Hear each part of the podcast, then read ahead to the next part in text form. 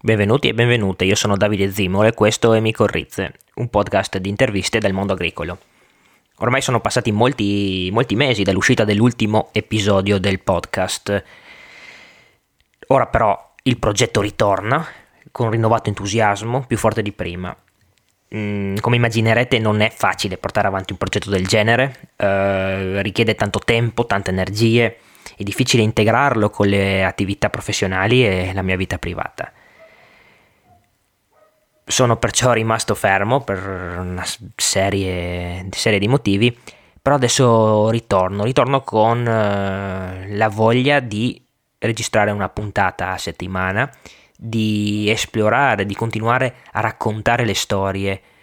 delle persone che dedicano la loro vita per un'agricoltura migliore in tutta Italia e oltre.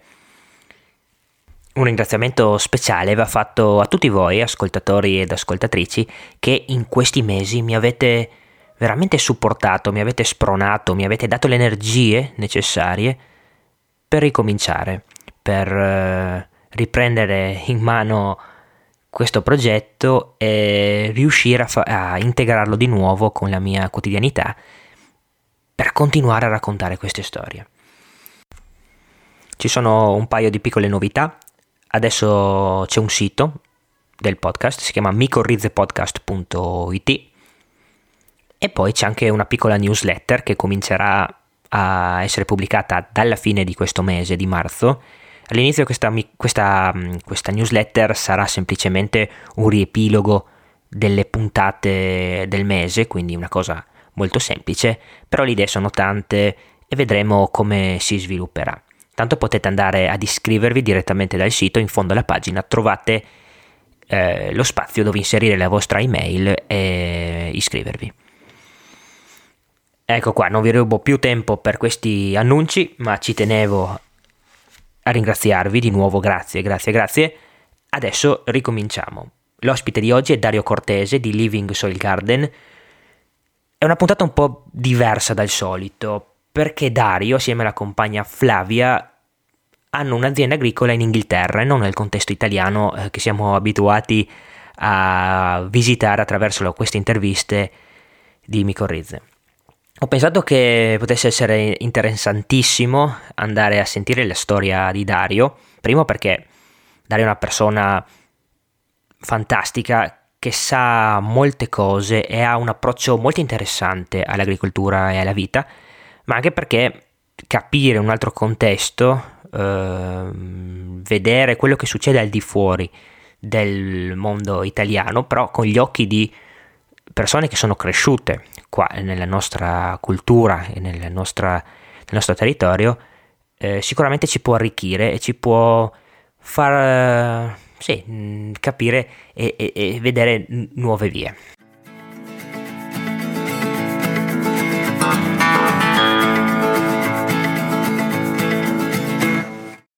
Ciao Dario, benvenuto. Ciao Davide, grazie dell'invito. Ascolta, eh, volevo dedicare questa prima parte del podcast per farti raccontare un po' della tua azienda, del contesto in cui ti trovi e tutte, diciamo, una descrizione di, della tua realtà. Allora, innanzitutto è un piacere, un piacere, essere parte del podcast, soprattutto dopo aver ascoltato le belle interviste che hai fatto l'anno scorso. Eh, il mio è un contesto abbastanza diverso da quello degli altri ospiti che hai avuto perché Uh, io insieme a Flavia, che è la mia compagna, gestiamo un'azienda agricola in Inghilterra, a Exeter, nel sud-ovest.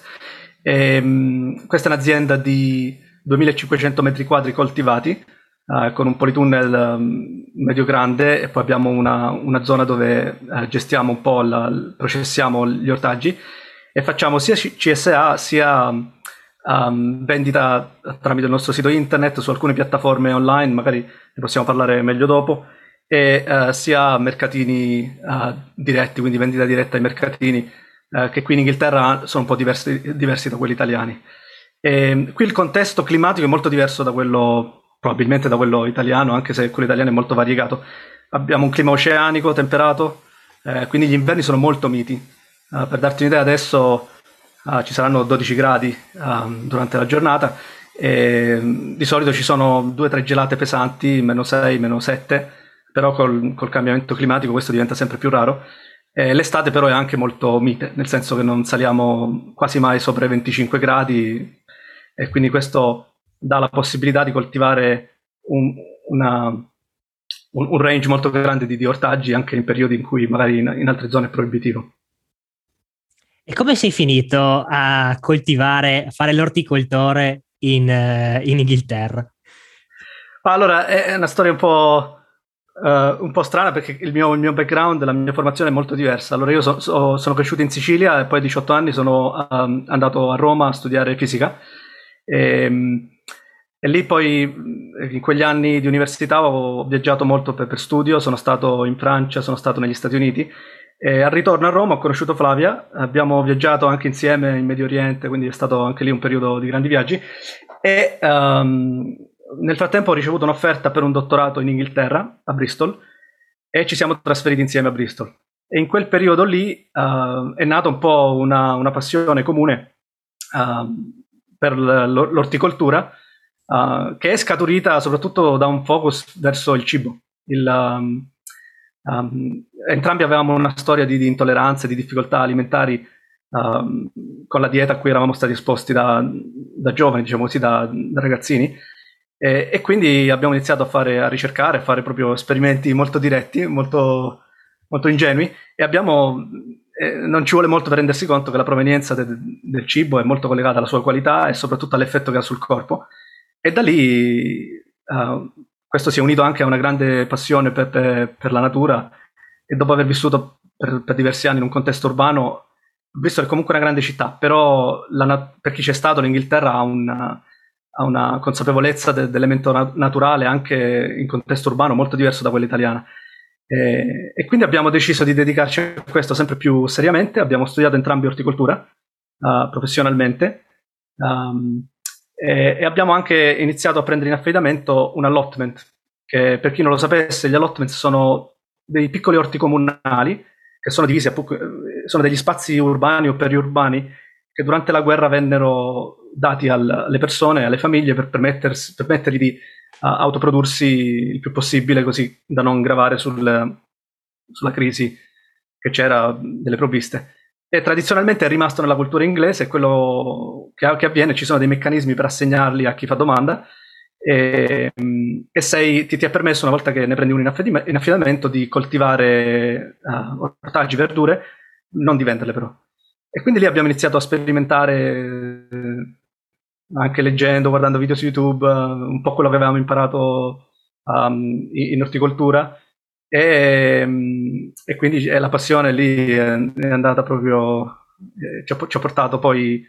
um, a, a, diventare sempre più seri rispetto a questa cosa. Eh, quando è finito il dottorato uh, ci siamo spostati ad Exeter, in un contesto un po' più rurale, leggermente più rurale, eh, e questo mh, ci ha permesso poi di prendere un giardino eh, con la casa in affitto molto grande e abbiamo lì approcciato la, la, produzione di cibo in modo quasi professionale, nel senso lo facciamo solo per autoproduzione, però facciamo partire tutto dal seme, facciamo un,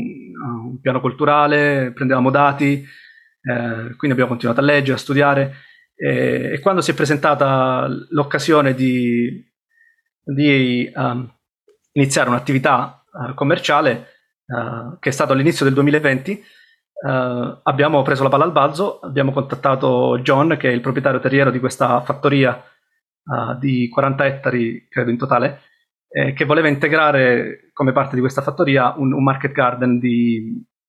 2000-3000 metri quadri. E, ehm, e, quindi abbiamo trovato un accordo e lì in, sì, nel gennaio 2020 è, iniziata, è iniziato Living Soil Garden, che è un po' la nostra l'azienda su cui lavoriamo adesso. Ah, bellissima, bella storia. E, e, quindi avete fatto praticamente due piene stagioni dopo anni di, diciamo, di prove, sperimentazioni e coltivazione, diciamo, per l'autosufficienza. Avete fatto due stagioni, diciamo, da, proprio commerciali. E come avete pianificato? Cioè, raccontami un po', visto che siete anche freschi di questo passaggio, questa creazione di, di un market garden il processo, mh, mm, cioè raccontami proprio i primi step che avete adottato per eh, portare questo pezzo di terra in produzione. Allora sì, um, innanzitutto diciamo che il contesto era molto particolare perché il, il terreno è molto esposto, uh, ha un'esposizione a sud, però è davvero non protetto da, dai venti e qui i venti su, sud-occidentali sono davvero, uh, davvero forti e il terreno era uh, davvero marginale, come si dice qui, nel senso c'è un terreno che è praticamente 100% argilla rossa del Devon, e niente topsoil, quindi quasi zero um, elemento organico. E c'era un, un pascolo, uh, ma era stato maltrattato. E abbiamo deciso di, di, di, di, andare avanti con questa idea di apportare tantissima materia organica a, a, quel terreno, coprirlo soprattutto, tenerlo il più protetto possibile dagli elementi uh, naturali. E nel tempo questo ha ripagato, quindi già dopo pochi mesi uh, la qualità del terreno era, la, la, la salute diciamo, del, dell'ecosistema, suolo soprattutto, era migliorata vertiginosamente. Dal punto di vista pratico, uh, chiaramente abbiamo iniziato in un periodo molto difficile perché uh, avevamo, uh, si era sentito parlare della pandemia, ma ancora era un periodo in cui era tutto quanto molto vago. E quando abbiamo iniziato a um, fare i primi letti permanenti, tutto ci aspettavamo meno che, che, che quello che poi è successo. E quindi l'idea iniziale era quella di vendere, eh, di, di, coltivare, vista la scala molto piccola, diciamo, di superficie, coltivare soprattutto uh, ortaggi, insalate, quindi cose ad alto valore, e avere come target il, il mercato dei ristoranti, uh, dei piccoli caffè, comunque le realtà commerciali che davano, potevano valorizzare quel prodotto e ci permettessero di, di avere delle entrate uh, decenti. Però poi chiaramente abbiamo capito presto che i ristoranti non sarebbero, riaper- non sarebbero riaperti e, e quindi siamo, abbiamo cambiato tutto il piano culturale in corsa, abbiamo, uh, ci siamo lanciati verso un, una produzione più classica mista di ortaggi misti, quindi coltiviamo tutto tranne patate e chiaramente grani e quindi facciamo soltanto ortaggi tranne le patate e non facciamo tantissime carote perché il terreno non, non è facilissimo per quello e quindi a volte le compriamo da, da fattorie biologiche vicine uh, per supplementare le nostre cassette. E, ehm, però sì, diciamo il contesto è stato quello e per questo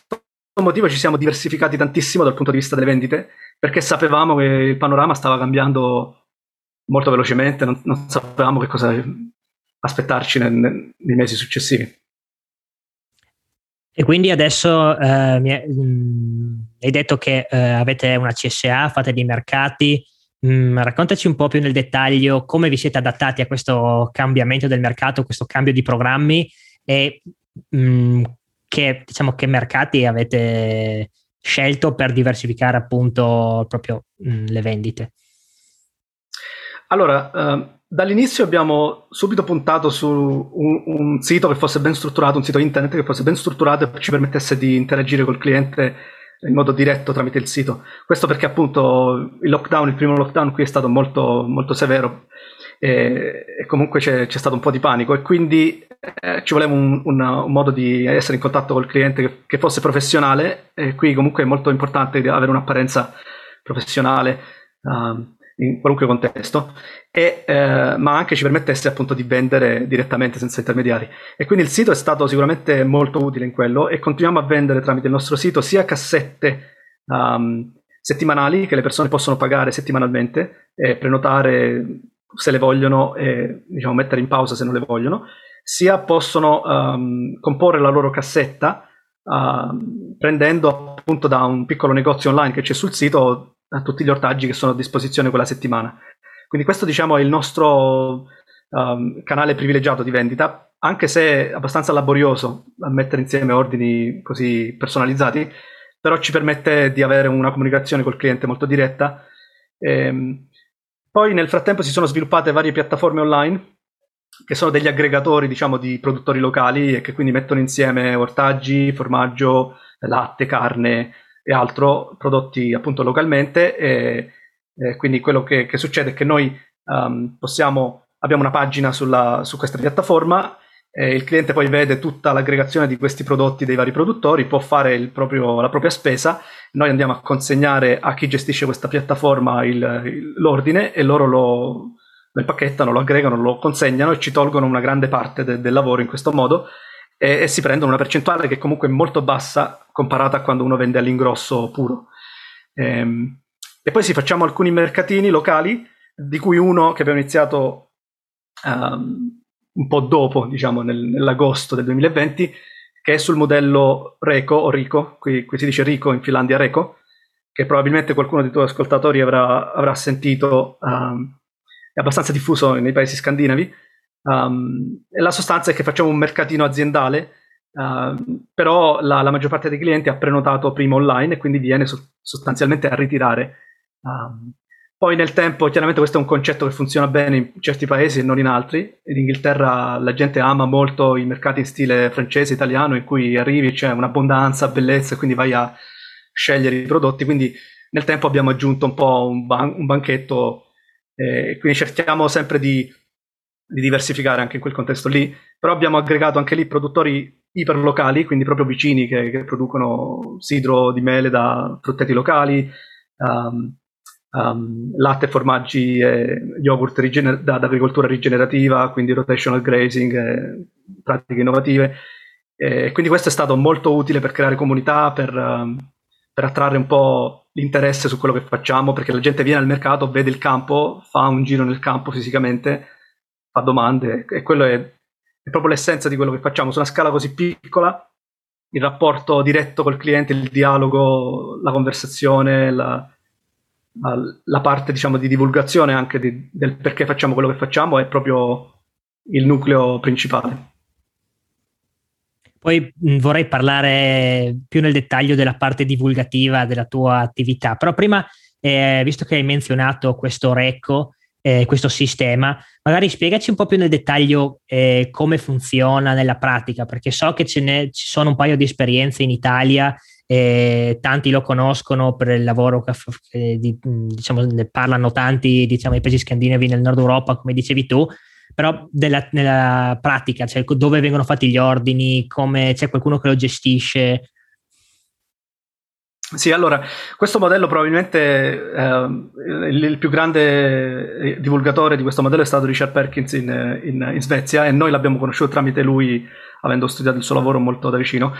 E um, funziona molto bene in Finlandia soprattutto, ma in tutti i paesi scandinavi. Il concetto è semplice, in pratica è stato creato per evitare di dover ottenere permessi in paesi che sono pesantemente regolamentati dal punto di vista statale per fare mercatini. E quindi um, per evitare lo scambio di contante o di, di, forme di pagamento tradizionali, quello che si faceva è si, um, si va a prenotare su un gruppo di Facebook su cui tutti i produttori possono postare settimanalmente la disponibilità di, di prodotti eh, di solito appunto si tratta di verdura, latticini, e prodotti di agricoltura locale biologica. Eh, il cliente commenta al post del produttore e fa un ordine in questo modo informale. Um, e poi sostanzialmente può pagare um, uh, tramite PayPal o un altro metodo um, online. Eh, o cioè, se è permesso può anche farlo in contanti quando, quando va a ritirare, però la, la maggior parte, il, il, diciamo, il modo in cui si è sviluppato questo modello era di prepagare um, e poi andare a ritirare. Siccome poi il punto di ritiro era molto informale, poteva anche cambiare, poteva essere un parcheggio, un parco, la casa di, di uno dei clienti, um, questo evitava un sacco di, di problemi formali uh, dal punto di vista dei permessi e, e quindi eh, ha dato anche l'opportunità ai, produttori di perdere molto meno tempo, um, perché quando vai a consegnare nel punto di consegna stai mezz'ora, gli ordini sono già fatti, ci sono molti meno tempi morti rispetto a stare tutta una mattina o un giorno intero a un mercatino, eh, che, che, è chiaramente un investimento molto grande per chi fa il nostro lavoro. E, ehm, e poi per quanto riguarda lo spreco anche uh, rispetto ai metodi tradizionali, tu porti soltanto quello che è stato già prenotato e quindi uh, se il cliente capisce l'importanza di questo, è ancora più motivato a, ad adottare questo modello perché ha, soprattutto nei paesi più, diciamo così, che hanno una sensibilità ambientale molto elevata, questa è stata un gran, una grande motivazione. Nel nostro caso non usiamo Facebook, ma usiamo il nostro sito internet, quindi le persone prenotano in anticipo tramite il nostro sito internet. Abbiamo anche un gruppo Facebook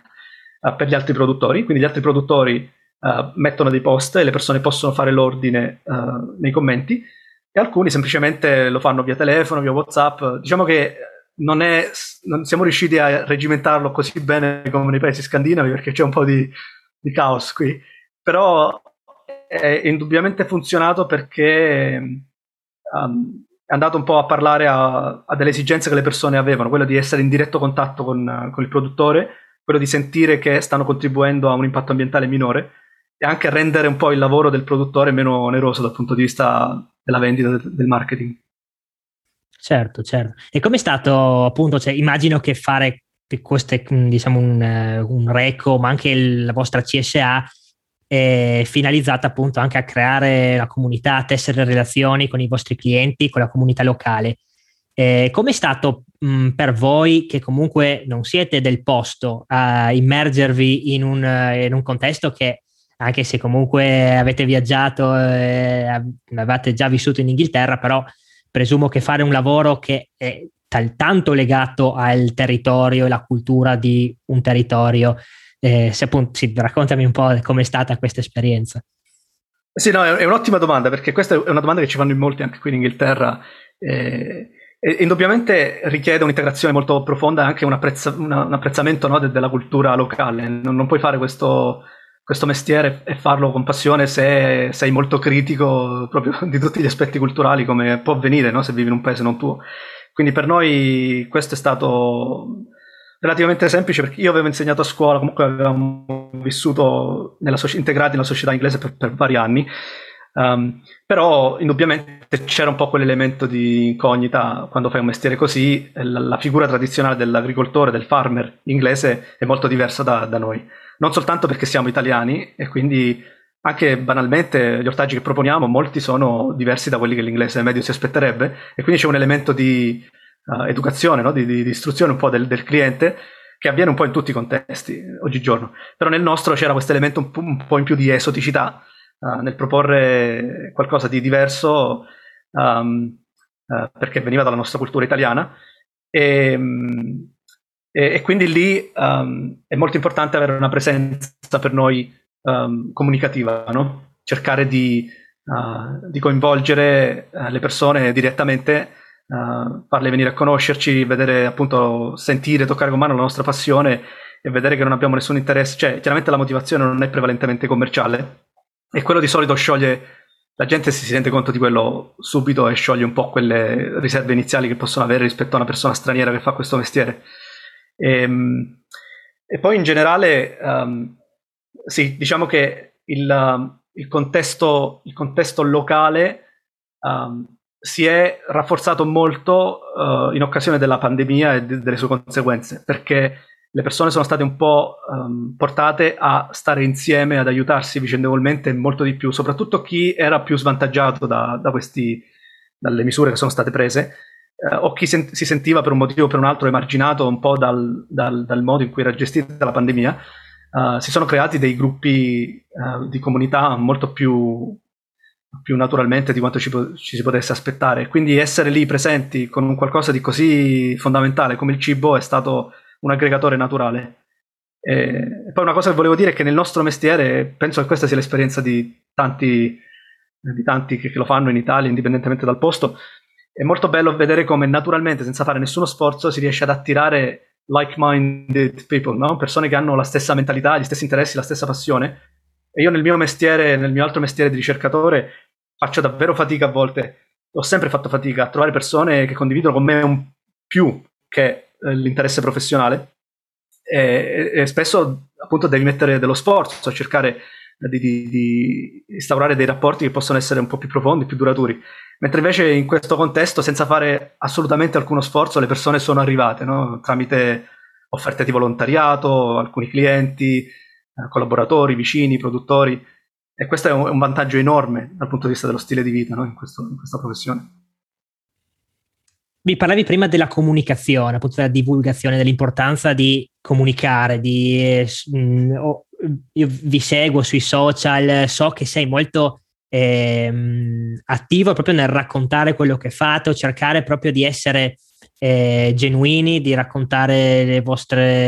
lavoro, mh, mm, di raccontare quello che fate. Eh, magari raccontaci un po' di questo, perché magari quello che fate dal punto di vista della vostra comunità locale, quindi quello che ci raccontavi adesso, ma magari cosa, giornate aperte in azienda o, o cosa fate, ma anche poi dal punto di vista eh, diciamo eh, globale, utilizzando i mezzi di comunicazione abbia, a cui abbiamo accesso adesso. Uh, sì, allora, uh, innanzitutto diciamo questo è duplice l'interesse nel fare un po' divulgazione. Da, da, una parte c'è tanto interesse nel capire meglio perché quello che facciamo è diverso e questo credo che sia abbastanza universale. Uh, la piccola agricoltura, il market gardening, il biointensivo, il no-dig, la, l'agricoltura rigenerativa, la permacultura, sono parole che spesso le persone sentono ma non hanno un'idea chiara di che cosa poi voglia dire nella pratica. E quindi per noi è importante sia come strumento di di, di, marketing anche, perché nel senso è importante che il, che il, cliente sappia perché quello che compra è diverso, eh, eh, ma anche e soprattutto per coinvolgere la, la, la, la comunità nella, nel processo de, del, della produzione del cibo. E quindi se vogliamo secondo, seconda motivazione è un po', fra virgolette, politica, no? nel, nel, ridurre la distanza non soltanto fra il cliente e il produttore, fra il consumatore e il produttore, ma anche fra chi eh, produce, cioè fra, fra la comprensione che ha e la consapevolezza che ha chi mangia è, è del, del, processo che ha portato quel, quel, cibo sul suo piatto. E quindi idealmente noi produrremo per una quantità di persone talmente piccola che potrebbero essere tutti i nostri volontari, amici, vicini. Eh, quindi partendo un po' da questo mindset, da questa mentalità, Uh, abbiamo cercato di mettere l'accento sulla formazione, quindi facciamo corsi per, uh, uh, in persona um, um, per, um, su, sull'agricoltura rigenerativa di piccola scala Uh, e un po' sono mirati al contesto domestico, quindi persone che vogliono avere il proprio orto domestico e lo vogliono uh, impostare in maniera uh, rigenerativa. E poi facciamo anche co- corsi leggermente più specifici su gestire la fertilità, quindi andare a prepararsi dei fertilizzanti naturali da sé a, a, basso costo. E questo è stato un po' in parallelo, um,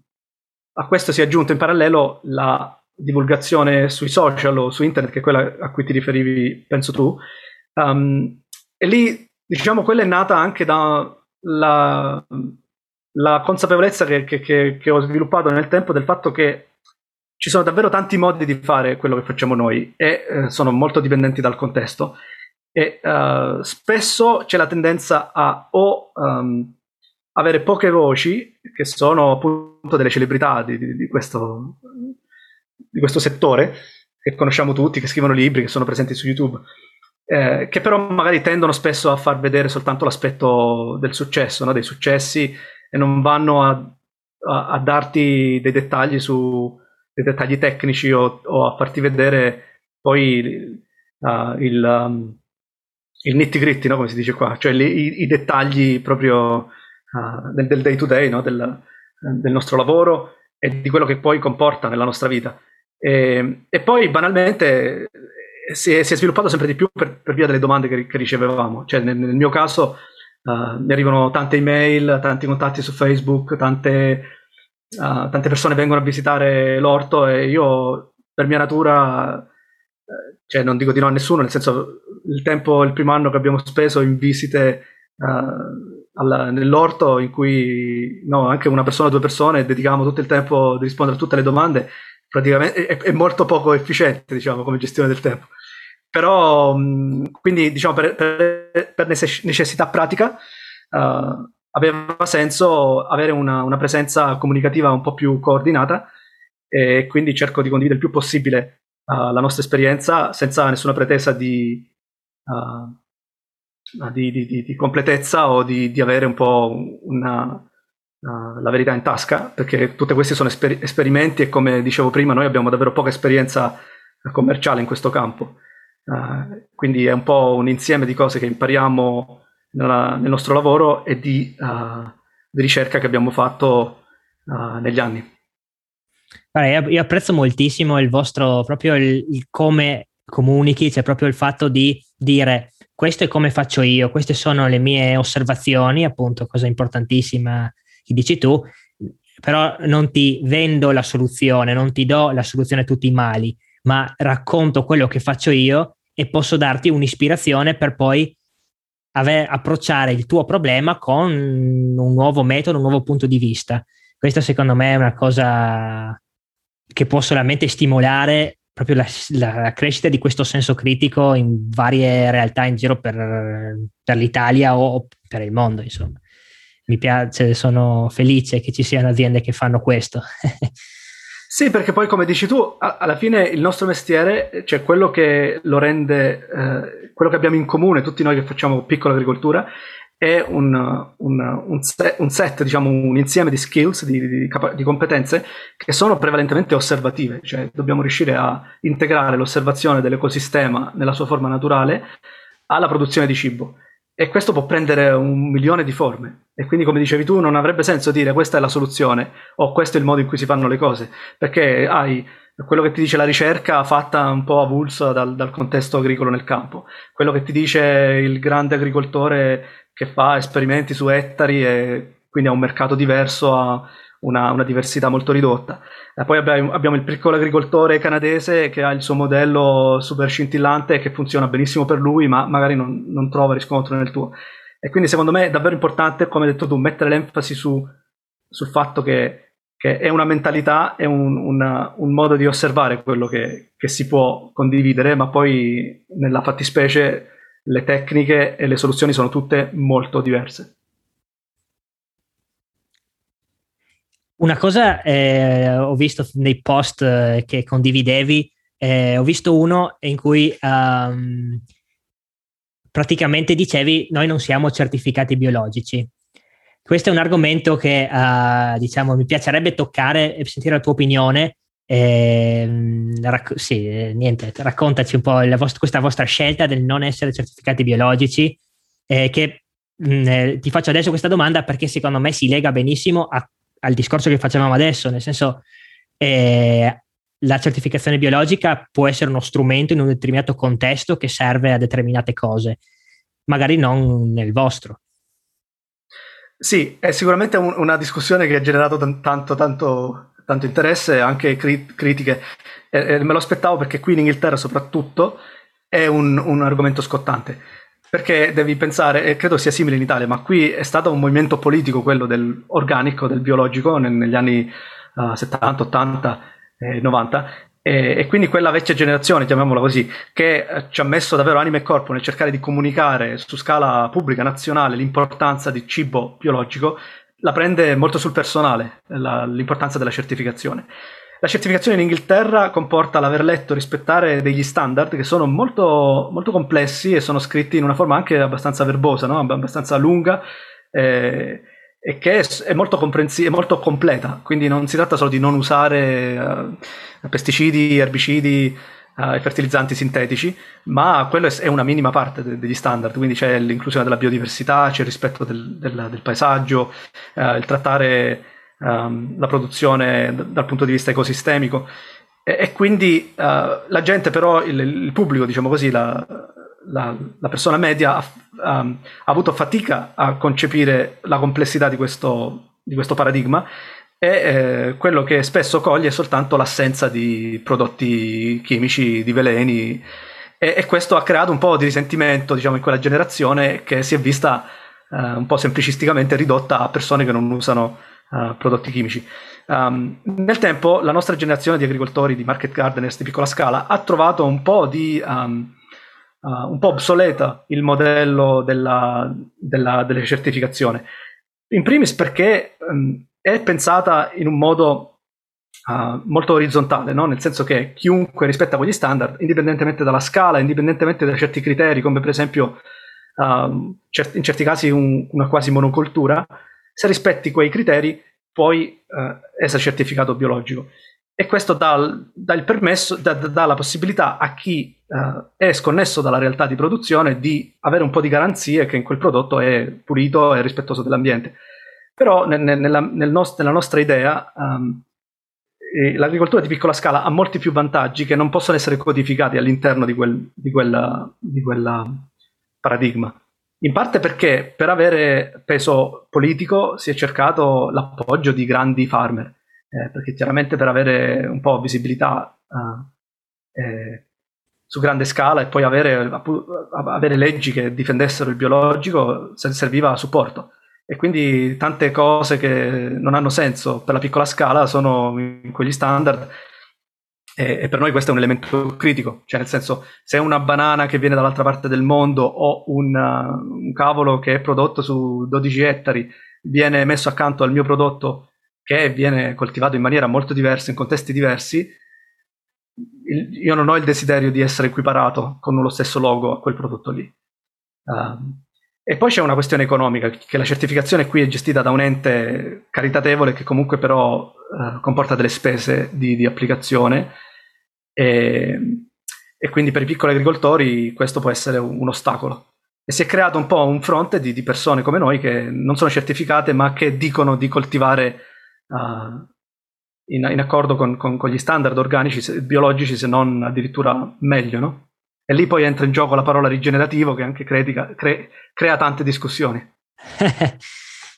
e, e, e, quindi cercate, diciamo, eh, con la comunicazione, col comunicare, col creare comunità con i vostri clienti di mostrare, di essere in qualche modo eh, assicurare ai vostri clienti un determinato rispetto di tutte le vostre tecniche culturali e valori proprio perché vi conoscono direttamente e perché vengono a prendere i prodotti a casa vostra praticamente. Sì, e nel nostro, nel nostro, nella nostra visione, chiamiamola così in modo un po' altisonante, la persona che mangia, che compra il cibo, quindi chiunque, deve avere una comprensione abbastanza alta di come si produce il cibo. Questo dovrebbe far parte della, dell'istruzione, dovrebbe far parte del nostro bagaglio di cittadini. E quindi non ha, cioè, eh, capisco l'utilità in città di, di assicurare e garantire la qualità di un certo prodotto con un logo, ma idealmente dovremmo andare verso una società nella quale la persona è in grado di scegliere il suo produttore, eh, conoscendolo in modo diretto o indiretto e giudicando le, le, le pratiche che questo adotta eh, in base alla propria conoscenza, invece che delegare completamente questo processo a un'istituzione terza. Secondo me questo non fa, eh, non, non, non fa il bene del consumatore, non fa bene del produttore e scoraggia il rapporto diretto eh, che invece sulla piccola scala è facile. Appunto, il nostro, certifica- il nostro certificatore, il nostro ispettore sono le persone che vengono tutte le settimane in campo a vedere quello che facciamo. E pensi che questo sistema, questo, questa visione di un, questo sistema alimentare possa essere replicato su scala più grande, cioè nel senso nella piccola azienda o nelle, in, quel, diciamo, in quel piccolo nicchia funziona benissimo. Ma se volessimo appunto dar da mangiare un, o comunque prodotti che adesso sto un po' eh, diciamo andando fuori il discorso di certificazione, sì, certificazione no, però un sistema alimentare dove c'è questa connessione, c'è questa volontà di avere un prodotto che è tutto è prodotto rispettando l'ambiente, è densamente, cioè ricco di sostanze nutritive, funziona benissimo dal punto, diciamo, per una piccolissima azienda, come facciamo a scalarlo in un livello, diciamo, superiore dare a più persone la possibilità di avere accesso a questo tipo di prodotti? Quello che pone un problema molto importante è che è, è se vogliamo, cruciale per la, cioè, per la nostra civiltà. E se, se avessi, cioè, è, diffi- è, difficile trovare risposte a, a questo problema, sia l'aspetto sociale di questo problema, il fatto che chi più ha bisogno di cibo di alta qualità e poi sono quelle persone che non possono permetterselo perché noi piccoli agricoltori per sopravvivere dobbiamo avere prezzi che possono essere proibitivi per certe fasce di, di mercato e sia il fatto che appena vai a, a porti il problema di nutrire grande, un grande numero di persone devi uh, fare i conti con economie di scala in cui poi le esternalità, quindi l'ambiente diciamo, viene risucchiato in queste dinamiche economiche. Questo secondo me non è il modo in cui a me piace pormi il problema, perché eh, è scoraggiante e soprattutto fa pensare che bisogna approcciarlo dall'alto verso il basso. Indubbiamente c'è un posto per, questa, per questo approccio e ci sono persone che studiano e sono competenti in questo approccio, cercare di, di uniformare uh, appunto su scala nazionale, locale e mettere in comunicazione tutte le realtà più piccole in, una, in un approccio uh, più di grande scala. Ma credo che noi, uh, agricoltori, produttori, dobbiamo occuparci della piccola scala e che un cambiamento può generarsi come l'unione, se vogliamo, sinergica del, della piccola scala. Poi nella mia, nella mia, visione a lungo termine non è impossibile pensare a una società localizzante in cui uh, le realtà locali diventano sempre più autodeterminate, eh, anche dal punto di vista de, del cibo. E se vogliamo, io sono molto critico verso l'urbanizzazione, questo è un, è un, argomento molto più vasto della nostra conversazione e anche molto, molto controverso. Però non, è parte del nostro mestiere anche mettere in gioco elementi su una scala più grande, no? Quindi su una scala temporale più lunga in questo caso. Se la mia visione da produttore è quella uh, di iperlocalità, mi occupo appunto dei problemi che sorgono sulla, sulla mia scala più locale. Ascolta, ma se te la senti, se, se hai voglia, andiamo, approfondiamo questo argomento qua della, questa tua visione dello sviluppo della società e, e della critica all'urbanizzazione. Eh, avevo letto una tua riflessione su, uh, sulla pandemia eh, che mi ha colpito molto ed è stata un po' una, una delle poche voci ragionevoli in qualche modo eh, che si sono sentite in questo periodo, dove si, eh, spesso eh, ci siamo trovati a trovare questa polarizzazione dei pensieri che eh, dal mio punto di vista fa, eh, crea solo danni. E una tua riflessione, cui appunto c'era anche questa idea di mh, mm, cambiare l'approccio che abbiamo alla creazione di comunità, dell'urbanizzazione, tutte queste cose qua, io, di cui personalmente io sono, sono in, ignorante, nel senso, però magari se te la senti, anche se non è direttamente legata all'agricoltura, però secondo me è importante perché l'agricoltura ha un ruolo chiave nello sviluppo de- della società e quindi se vuoi approfondiamo questo argomento che è interessante. Sì, eviterò di, cioè, non, non, non, vorrei parlarne troppo perché chiaramente non è il mio campo di competenza, queste sono idee che, che, che sono mie e potrebbero chiunque potrebbe, potrebbe dissentire con più autorità. Um, semplicemente credo che uh, quello che abbiamo visto durante la pandemia, ma è una, una tendenza della nostra civiltà, se vogliamo, da tanto tempo, è quella di, centrali- di risolvere problemi anche con, in, in, buonissima fede, centralizzando. Centralizzando non soltanto il potere, ma l- l- la distribuzione di risorse, uh, centralizzando um, i sistemi economici e questo crea non soltanto insofferenza, come nel caso della pandemia è stato evidentissimo, quando appunto le, le, le direttive su grande scala andavano a cozzare poi con le realtà locali del, del, del giorno dopo giorno, delle persone che dovevano affrontare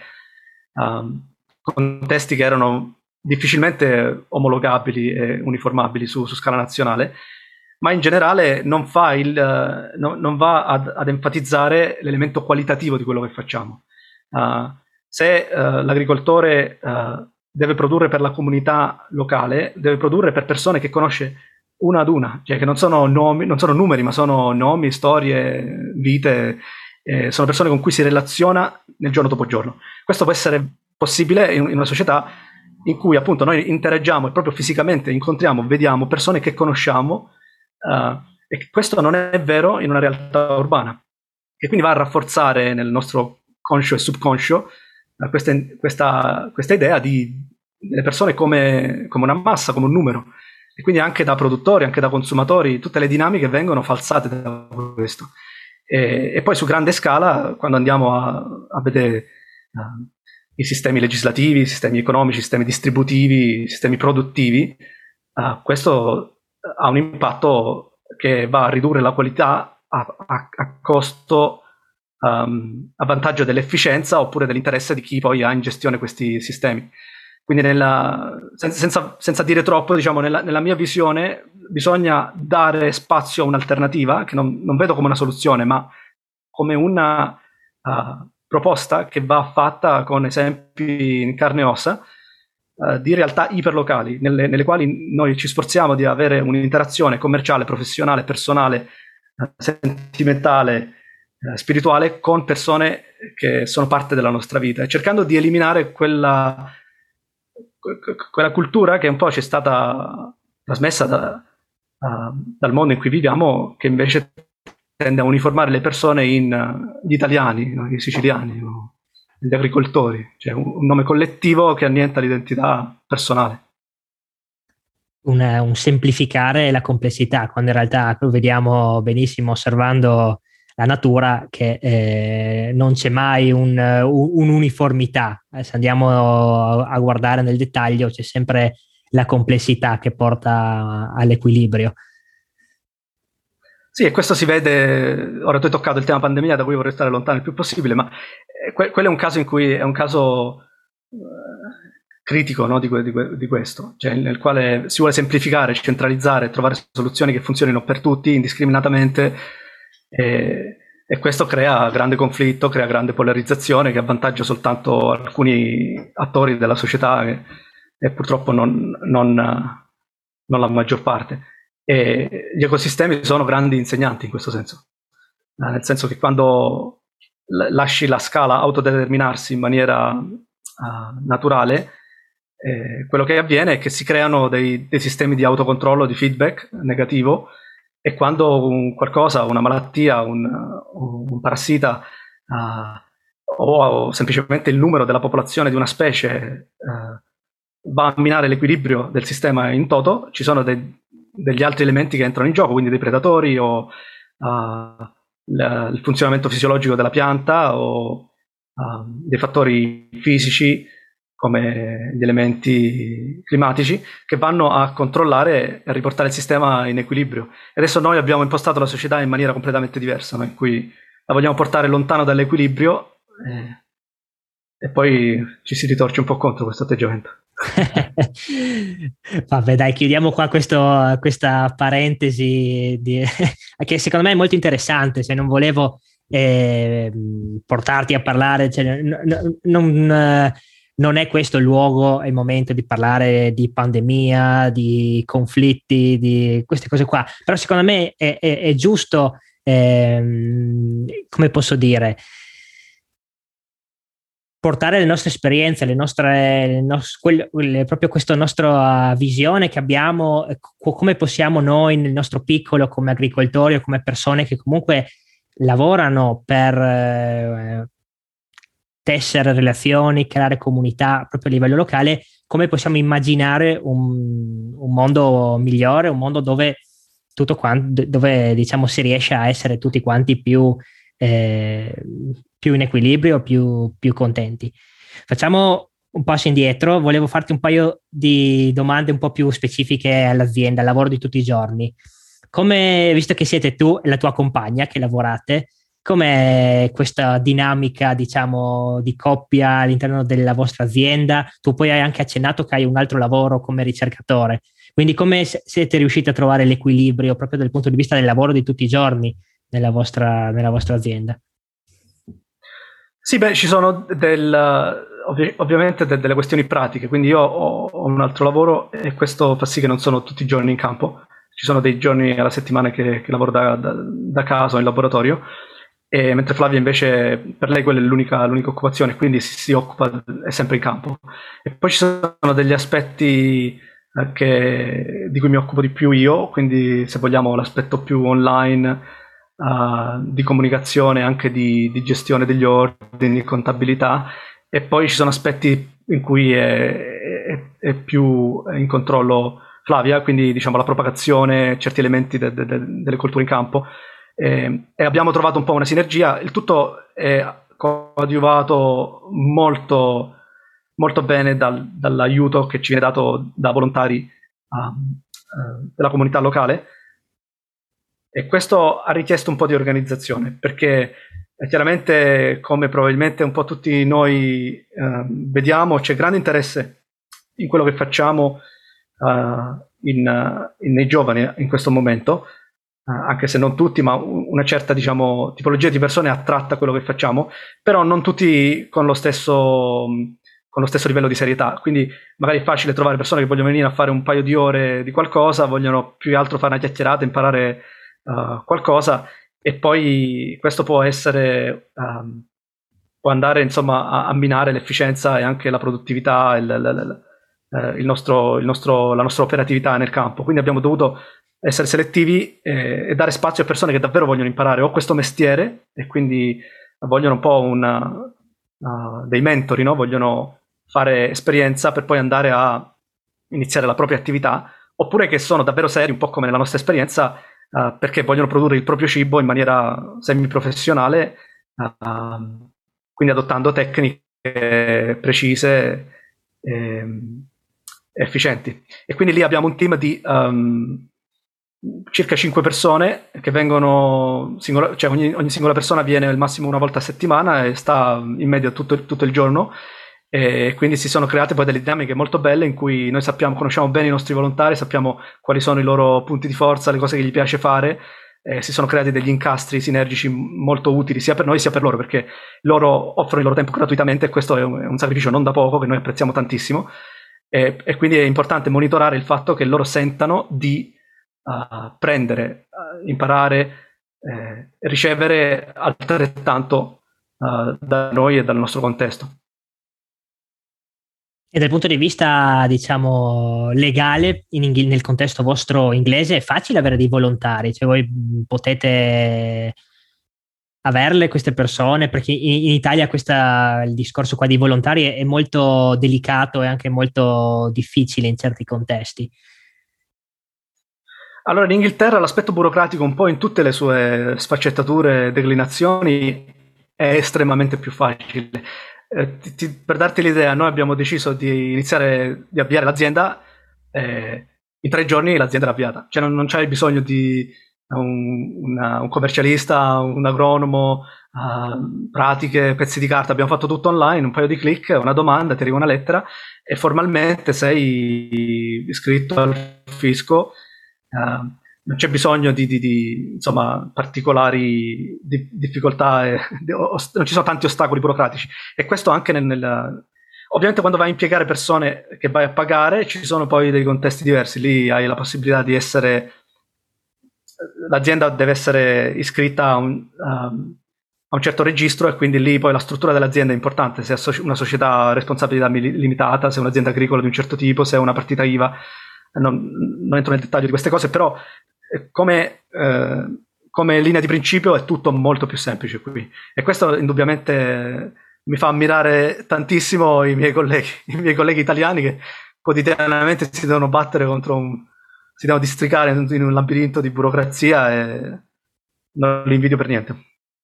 Un'altra serie, diciamo, di divulgazione che hai toccato è quello della nutrizione delle piante, la nutrizione del suolo. Eh, magari Mm, in giusto in due minuti raccontaci un po' qual è il vostro approccio alla fertilizzazione, al, a questo argomento, insomma. Se, se, mi permetti faccio un attimo un passo indietro e descrivo un po' il modo in cui gestiamo l'azienda che magari è più assolutamente vai. cosa qui. allora, diciamo che noi ci definiamo un market garden rigenerativo uh, e per noi questo è, è una definizione precisa anche se questa parola viene usata in modo abbastanza vago in varie realtà eh, abbiamo cinque linee guida che, che, abbiamo un po' mutuato qui e lì e che quindi passiamo al vaglio di questi, questi cinque principi, un po' tutto quello che facciamo e cerchiamo di, di rientrare un po' nel, in questo contesto. Eh, queste linee guida sono, um, uh, prim- la prima è quella di tenere il terreno coperto, uh, quindi pacciamato nel nostro caso. Uh, la seconda è quella di disturbarlo il minimo necessario, quindi possibilmente per niente e questo poi si traduce nell'usare il metodo no-dig, su cui magari dico qualcosa uh, in un momento, tra, tra un attimo. E poi abbiamo uh, l'idea di mantenere il, il, terreno, il suolo, i nostri letti permanenti piantati con piante viventi uh, il più possibile per massimizzare la fotosintesi, che poi è la via d'accesso a tutta l'energia e al carbonio nell'ecosistema suolo-pianta. Um, e poi abbiamo l'idea di incoraggiare e incentivare la biodiversità sia nel, nell'ecosistema, nella rete alimentare del suolo e sia dal punto di vista delle consociazioni delle colture. E infine il, no, il non utilizzo categorico di prodotti di sintesi. Quindi non usiamo nessun prodotto di sintesi né nella gestione delle infestanti, della fertilità né, né della, della, gestione dei parassiti. Quindi questi cinque principi poi vengono messi in pratica in quello che, che qui eh, nel mondo anglosassone si chiama no-dig, Um, quindi come, come, come, si struttura questo metodo? Beh, abbiamo dei letti permanenti uh, che nel nostro caso sono 10, per, 10 metri per 75 cm, quindi abbastanza nel, nel modello del biointensivo, eh, che sono pacciamati con uno strato abbastanza spesso di, uh, uh, di compost e nei camminamenti, nei passaggi abbiamo invece cippato di legno. Quindi tutta l'interezza della nostra azienda è coperta da materiale organico in continua decomposizione e um, nei nostri letti una, una, cosa che diciamo, colpisce molto i visitatori o in generale chi non è abituato a questo tipo di, di, di agricoltura, ci sono tantissime consociazioni, quindi è molto raro vedere un letto che ha soltanto una coltura. Um, e quindi questo va a presentare delle sfide molto ridotte dal punto di vista delle infestanti, per esempio noi facciamo praticamente non facciamo diserbo quasi mai, perché il fatto di avere una pacciamatura permanente va a innescare un, uh, una, una, una, uno stadio della successione ecologica più avanzato rispetto a quando il terreno viene disturbato in continuazione e quindi non andiamo a innescare appunto la germinazione di infestanti. Eh, abbiamo poi, non disturbando il terreno, abbiamo una popolazione di funghi molto alta. Questo si manifesta in maniera banale. Abbiamo funghi appunto che, che fioriscono uh, in continuazione, quasi tutti i mesi, in, base alla specie e al clima. E, e, questo anche va a sfavorire uh, la presenza di infestanti che sono un po' coevolute con i batteri per colonizzare il terreno disturbato e iperossigenato. Um,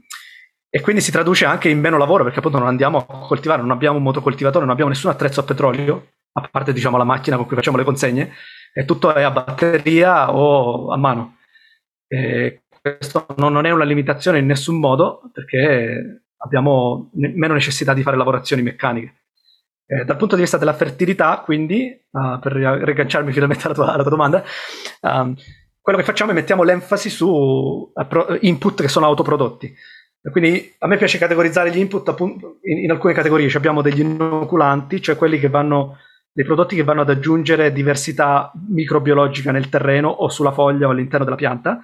Uh, poi abbiamo dei fertilizzanti minerali, quindi ci sono degli input minerali che possono essere derivati da anche prodotti che abbiamo intorno tutto il tempo, quindi uh, infestanti che stanno nei margini del campo, che sono accumulatori, accumulatori dinamici o uh, eh, che ne so, gusci d'uova di, de, dell'azienda vicina o siero di latte, che è anche un inoculante fra le altre cose. E, ehm, poi abbiamo invece dei, dei, condizionanti, quindi come il compost, che è un po' uh,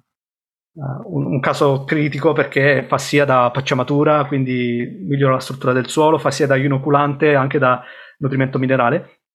E, e poi abbiamo quelli che io chiamo biostimolanti, che sono uh, diciamo degli input ad alto contenuto di, di, um, di enzimi o cofattori o comunque dei, dei, dei, composti biologici che vanno a stimolare la, la difesa immunitaria della pianta o la sintesi di particolari sostanze nella pianta in maniera naturale. Questi enzimi li puoi, si possono raccogliere anche essi da piante che sono molto vigorose nel nostro clima e sono native, quindi hanno sviluppato una tendenza a, a creare quei composti naturalmente per uh, adattarsi alle condizioni ambientali del nostro terreno e li possiamo andare a trasferire a piante che invece sono più decontestualizzate come il pomodoro, la, la melanzana, la zucchina, che qui in Inghilterra sono fuori dal, dalla propria zona climatica. E in, in, quei post a cui facevi riferimento descrivevo un po' il nostro approccio che eh, è un po' a quattro stadi, se vogliamo. Il livello dell'azione, che quando appunto hai un problema di infestazione o un problema che richiede un, uh, un'azione che, che, vada ad evitare delle perdite uh, sia economiche che appunto di, di, di, produzione. E in quel caso usare un, possiamo usare un, un, uno di questi prodotti che ho menzionato prima per cercare di limitare i danni. Però questa appunto una, per richiamarci alla domanda che facevi prima sulla pandemia, è una misura emergenziale che ha un, un suo posto uh, quando non ci sono altre soluzioni. Uh, poi la seconda fase è quella di provare con la supplementazione, la fertilizzazione mirata. Quindi possiamo andare a, a giocare con la nutrizione della pianta uh, e vedere se apportare uno specifico nutrimento, uno specifico minerale può risolvere il problema, quindi eliminare l'infestazione di parassiti soltanto arricchendo la pianta di, quella, di quell'attributo, di quel composto chimico uh, di, di, derivazione organica. Eh, e quando il problema è risolto, abbiamo trovato, diciamo così, abbiamo identificato uh, un profilo nutrizionale che la pianta uh, non aveva a disposizione nel nostro sistema culturale e possiamo cercare di implementarlo in maniera sistematica e quindi dire beh, come possiamo modificare nostri, le nostre tecniche in modo tale che non sia necessaria più la supplementazione con fertilità con input eh, liquidi o solidi, eh, ma eh, questa qui è riprodotta all'interno del sistema in maniera automatica. Facci qualche esempio di alcuni di questi prodotti che utilizzi e come, come li fai. Allora, un, un esempio um, che è molto in voga al momento, soprattutto in, in un certo ambiente, è, è, quello del Korean Natural Farming, no? della, della, dell'agricoltura naturale coreana, eh, che è tutto un sistema eh, che è sviluppato in Corea e che, eh, diciamo, la, la, caratteristica principale è che, si, um, che permette di creare degli input uh, che danno soprattutto biostimolazione ma anche fertilità a partire da materiali che hanno un costo molto, un costo molto basso e quindi permet- ti permette di emanciparti da prodotti che devi acquistare in azienda e che quindi sono un'uscita consistente. Um, un esempio tipico potrebbe essere quello di una, un calcio, una, una, un, un, input che è, ha un contenuto di calcio e fosforo solubili, quindi che sono assimilabili dalla pianta direttamente in breve tempo, che si può fare a partire da, um, dai, dai, dai, gusci d'uovo, uh, quindi trattandoli con... Um, uh, quindi andandogli prima a far evaporare, a far bruciare la componente proteica organica, quindi cotti in forno o su, su più grande scala, su, su una, forna- su, una brace o qualcosa di, che permette appunto di, di eliminare la, la, parte organica, rimane soltanto la parte mi- minerale, ci sono delle sostanze con, nelle quali il calcio è incastonato, se vogliamo, nella matrice che compone il, il, guscio d'uovo e che abbiamo anche noi nei nostri denti, nelle nostre ossa, gli animali nelle loro ossa,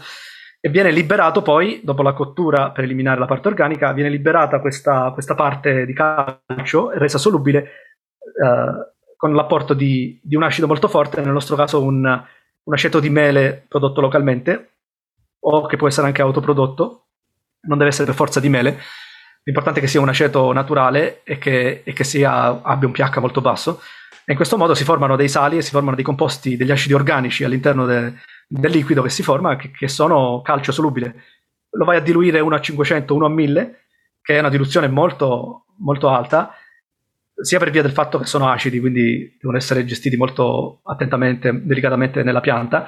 e sia perché la densità è molto alta. Uh, fai conto che il, fabbisogno di una persona uh, di calcio quotidiano può essere soddisfatta con uh, mezzo guscio d'uovo, se viene trattato in questo modo o in altri modi e quindi la pianta non ha il fabbisogno di una persona di, di, di 70 kg. Eh, quindi questo, questi prodotti sono molto a basso costo perché l'aceto di mele, soprattutto in Inghilterra o un aceto di vino in Italia, non sono i prodotti più costosi del mondo. Eh, I gusci d'uovo sono un prodotto di scarto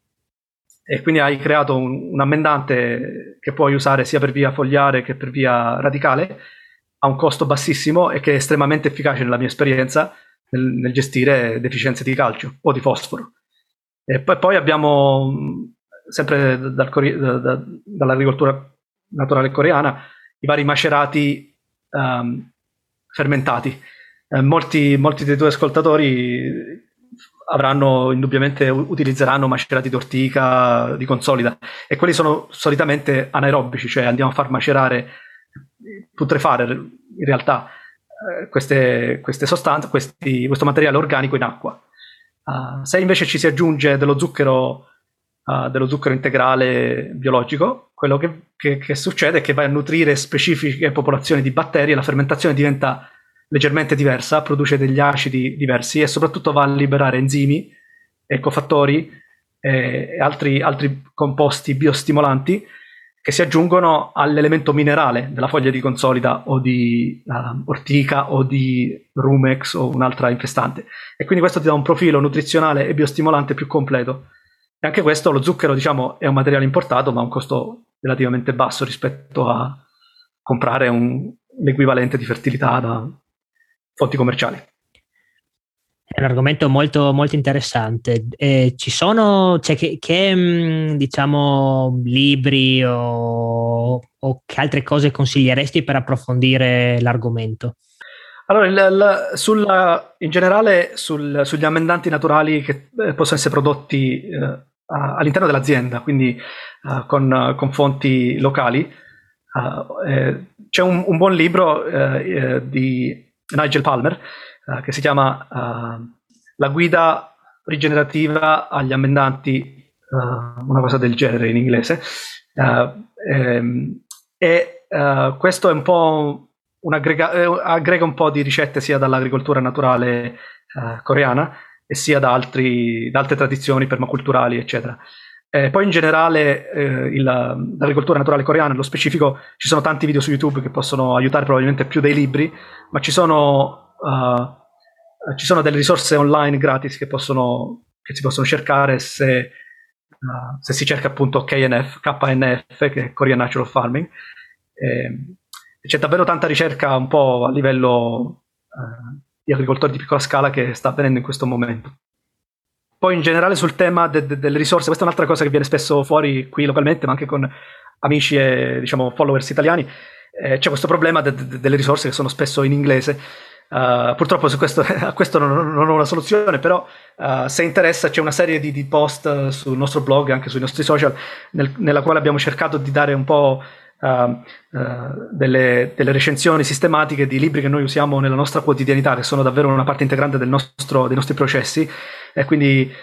divisi per categorie, quindi quelli sulla mm, nutrizione della pianta, quelli sulla fertilizzazione, quelli sulla gestione della, del piano culturale, quelli su um, la gestione della microbiologia del suolo, e, sull'aspetto più economico del, del market gardening. E quindi invito i tuoi ascoltatori a dare un'occhiata se, se sono interessati. Assolutamente, poi metterò tutti questi, tutte queste risorse che hai menzionato, il tuo sito e tutto quanto sulle note dell'episodio, così uh, chi è interessato può andare ad approfondire tutti questi argomenti. Dario, ci avviamo verso la fine dell'episodio, siamo già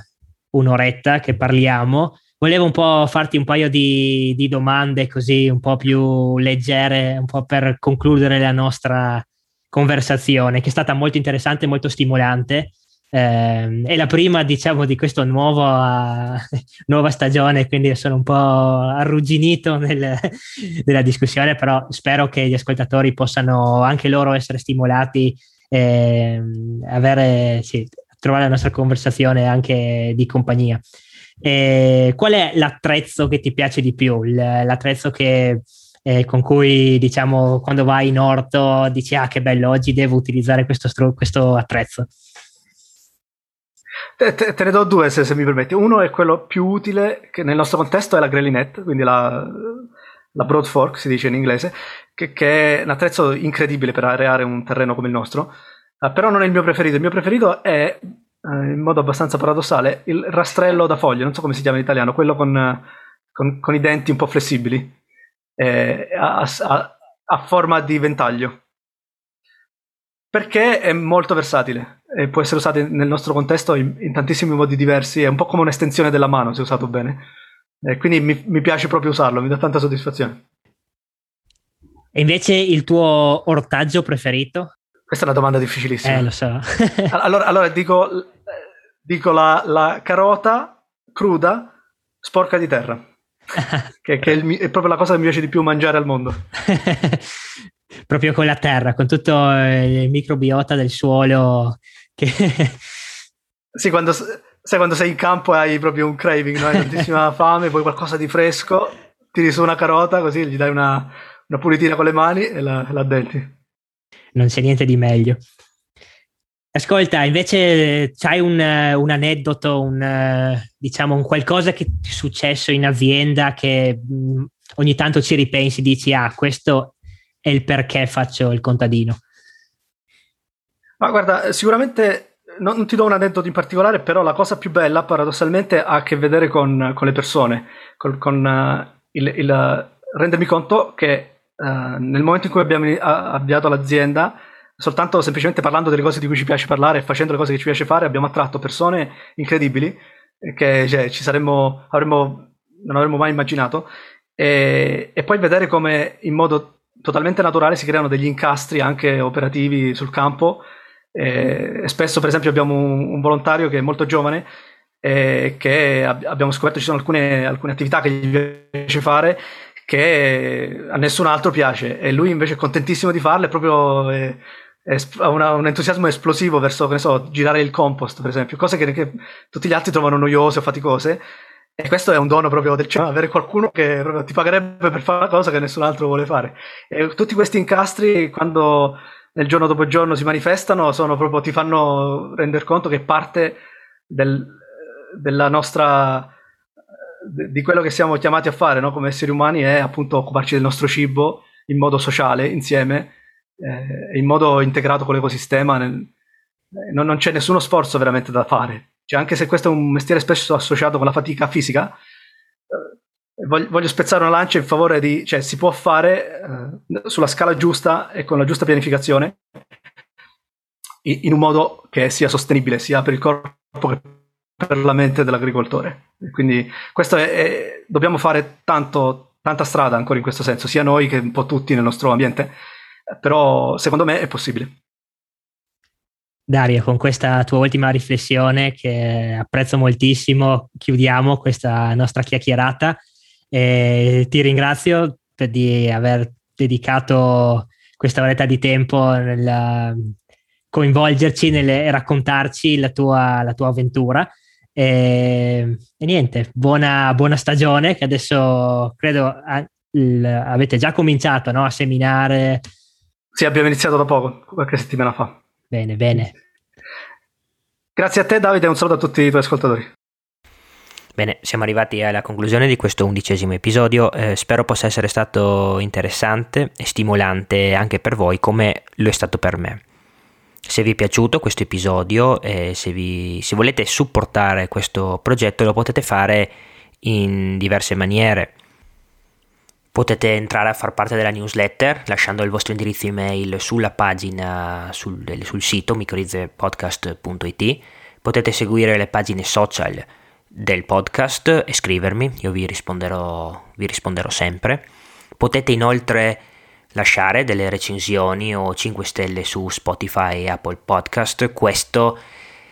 serve per far conoscere il podcast a tante altre persone mh, mm,